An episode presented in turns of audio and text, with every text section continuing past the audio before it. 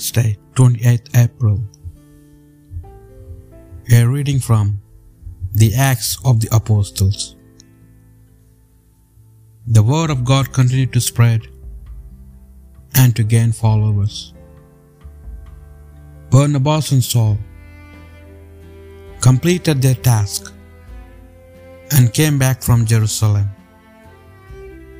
bringing John Mark with him. In the church at Antioch, the following were prophets and teachers Barnabas, Simeon called Niger, and Lucius of Cyrene, Manaen, who had been brought up with Herod the Tetrarch, and Saul. One day, while they were offering worship to the Lord and keeping a fast, the Holy Spirit said, I want Barnabas and Saul set apart for the work to which I have called them. So it was that after fasting and prayer, they laid their hands on them and sent them off. So these two sent on the mission by the Holy Spirit,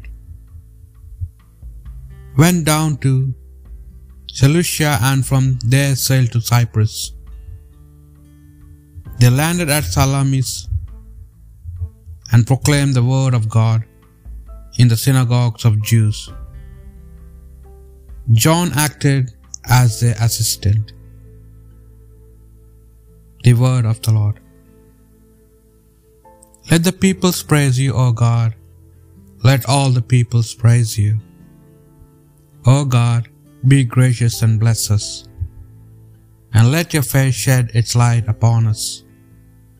So will your ways be known upon earth, and all nations learn your saving help. Let the peoples praise you, O God. Let all the peoples praise you. Let the nations be glad and exult. For you rule the world with justice. With fairness you rule the peoples. You guide the nations on earth. Let the peoples praise you, O God. Let all the peoples praise you. Let the peoples praise you, O God. Let all the peoples praise you. May God still give us His blessing till the ends of the earth. Revere Him. Let the peoples praise you, O God. Let all the peoples praise you. A reading from the Holy Gospel according to John. Jesus declared publicly, Whoever believes in me believes not in me, but in the one who sent me. And whoever sees me sees the one who sent me. I, the light, have come into the world, so that whoever believes in me need not stay in the dark any more. If anyone hears my words and does not keep them faithfully, it is not I who shall condemn him.